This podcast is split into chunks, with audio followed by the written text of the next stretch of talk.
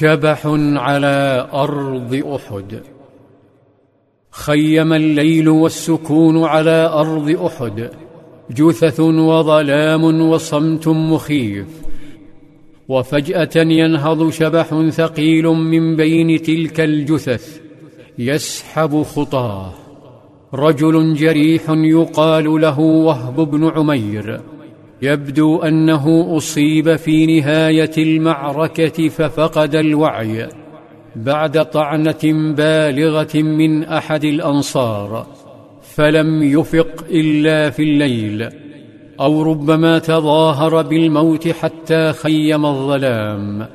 عندها رفع رأسه وتلفت ببطء ثم تحامل على جراحه ونهض.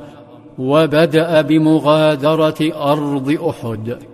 وبعد مدة وصل أو أوصل إلى مكة وتم تمريضه حتى شفي. ولما شفي خرج ذات يوم من بيته نحو الكعبة. ولما دخل المسجد نظر إلى الحجر فوجد أحد الوجهاء الأثرياء جالسا فيه. واسمه صفوان بن أمية فاتجه نحوه وجلس معه وأخذا يتحدثان عن نبي الله. كان وهب يشعر بحرقة على نتيجة أحد وعجزهم عن قتل محمد. لذا التفت إلى صفوان وصارحه بأمر بالغ الخطورة. قال لولا عيالي ودين علي لأحببت أن أكون أنا الذي أقتل محمدا. استغرب صفوان هذه الأمنية التي غدت بعيدة بعد كل هذه السنوات من الفشل في المحاولات. فقال كيف تصنع؟ فذكر له خطة قابلة للتطبيق وقال أنا رجل جواد لا ألحق. آتيه فأغتره ثم أضربه بالسيف فألحق بالخيل ولا يلحقني أحد. تهلل وجه صفوان واستبشر بخطة هذا الفدائي بل أبدى استعداده لتمويل صاحب هذه العملية الإرهابية وتسديد ديونه قائلا فعيالك مع عيالي. ودينك علي. نهض وهب إلى بيته متحمسا وأعد عدة السفر.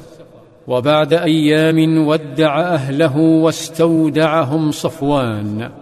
ثم ركب راحلته وانطلق. لكن قبل أن يصل دعونا نعد بالزمن إلى الوراء. دعونا نعد لساعات مغادرة رسول الله وجنده لأحد بعد أن تعلم الصحابة درسا بليغا.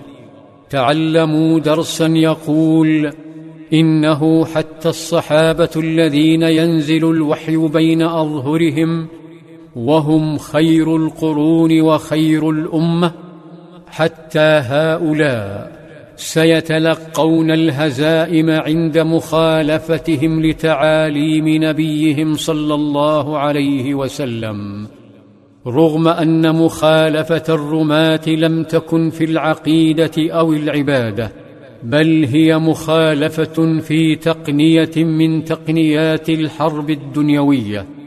أحد رساله للأمة أنها لن تنهض في مصاف الأمم إلا إذا جمعت مع صفاء العقيدة إتقان الدنيا. عاد الصحابة بهذا الدرس عبر طرقات من الحزن والنواح جددت ذكريات حمزة. فقال صلى الله عليه وسلم لكن حمزة لا بواكي له. فإذا النساء يملأن بيته.